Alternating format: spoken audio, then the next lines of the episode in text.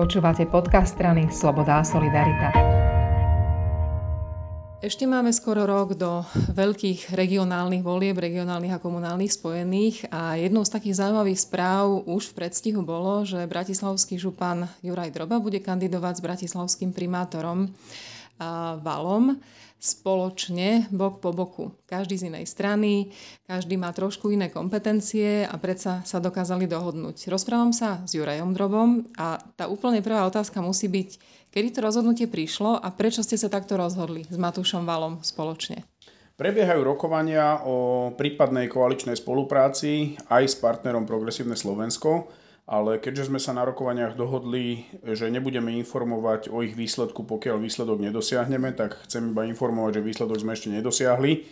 Pracujeme na ňom, diskutujeme od e, kandidátov na starostov mestských častí až po miestne zastupiteľstva, samozrejme mestské a župné zastupiteľstvo, hovoríme už aj o konkrétnych menách, ale nemôžem prezradiť viac, pokiaľ si nedáme navzájom v rámci rokovania zelenú, že teraz sme sa dohodli, všetko platí, je to na papieri a môžeme to oznámiť.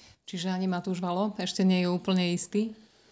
Tak e, ja si myslím, že e, pán primátor Valo bude kandidovať, ale e, povedal som v podstate všetko, čo som mohol povedať. Rokujeme veľmi konštruktívne o volebnej spolupráci a zároveň aj o povolebnej spolupráci. Každopádne ty kandidovať budeš a máš za sebou úspešných, ale aj ťažkých niekoľko rokov. A u teba toto rozhodovanie, či kandidovať alebo nie, prišlo ľahko, alebo si možno aj chvíľku váhal s tým, že predsa len by si si chcel možno aj trošku oddychnúť?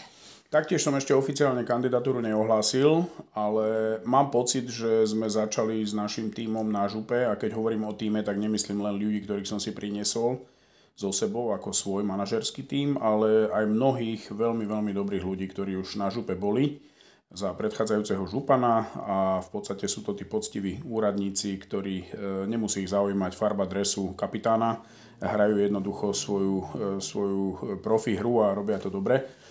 A pod týmom myslím aj 50 župných poslancov, s ktorými sa veľmi dobre spolupracovalo. Takže e, ja som ešte kandidatúru taktiež neohlásil.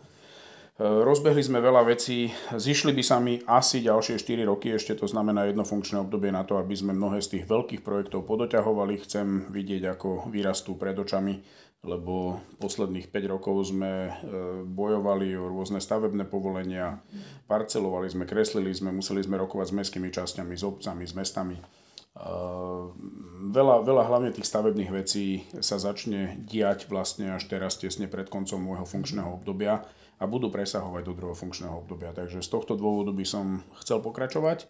Ešte som sa nerozhodol definitívne a musím povedať, že áno, som unavený, ale je to taká príjemná únava, keď vidím výsledky. Keď si do úradu nastupoval, tak to bola úplne prvá pozícia tvojho, tvoja ako župana. Hej, dovtedy sa pohyboval vo veľkej politike, dovtedy si bol manažér hlavne. Čo z toho politického života a čo z toho manažerského si najviac zatiaľ zúročil v tej pozícii župana? V štandardnej západnej demokracii to býva tak, že zručný a schopný lokálny a komunálny politik sa postupne prepracuje do vysokej politiky. Ja som to mal presne naopak. Jedno má svoje výhody, aj druhé má svoje výhody.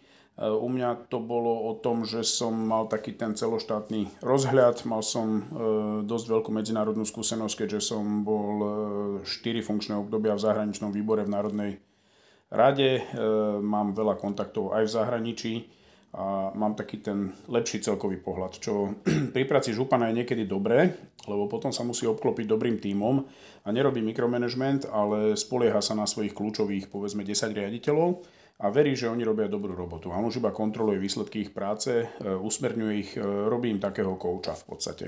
Takže toto, toto som si priniesol aj zo súkromného sektora, z korporácií, z manažmentu. No a mm, je to, je to radosť robiť. Mám dobrých ľudí, e, väčšinu dní sa naozaj usmievam a to je strašne dôležité. Tak uvidíme, ako to bude ďalej, ako rokovania budú postupovať a čas na oznámenie kandidatúry ešte samozrejme je, ešte vlastne aj na celom Slovensku je to také otvorené. Každopádne asi by bolo dobré, keby tu Bratislavu a Bratislavský kraj viedli pravicovo zmýšľajúci ľudia a, a takí, ktorí vedia rátať a vedia manažovať. Určite áno. Postupne si myslím, že tí, ktorí sú dnes zvolení na komunálnej úrovni a samozprávnej úrovni, tak nestačí už mať len stranické tričko.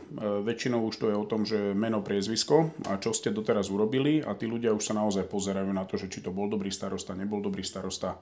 Vedia to vyhodnotiť, vedia to posúdiť a strany, možno pre Sasku bohužiaľ, ale pre, pre verejnosť možno a pre celkový výsledok e, našťastie v tomto type politiky nerozhodujú strany už až tak veľmi, ako čo to konkrétny človek dokáže urobiť a či vie spolupracovať, či si vie nájsť e, spojencov, e, koalícia, ak to je potrebné a či, či v podstate to vie dotiahnuť do konca. Ďakujem pekne. Ďakujem.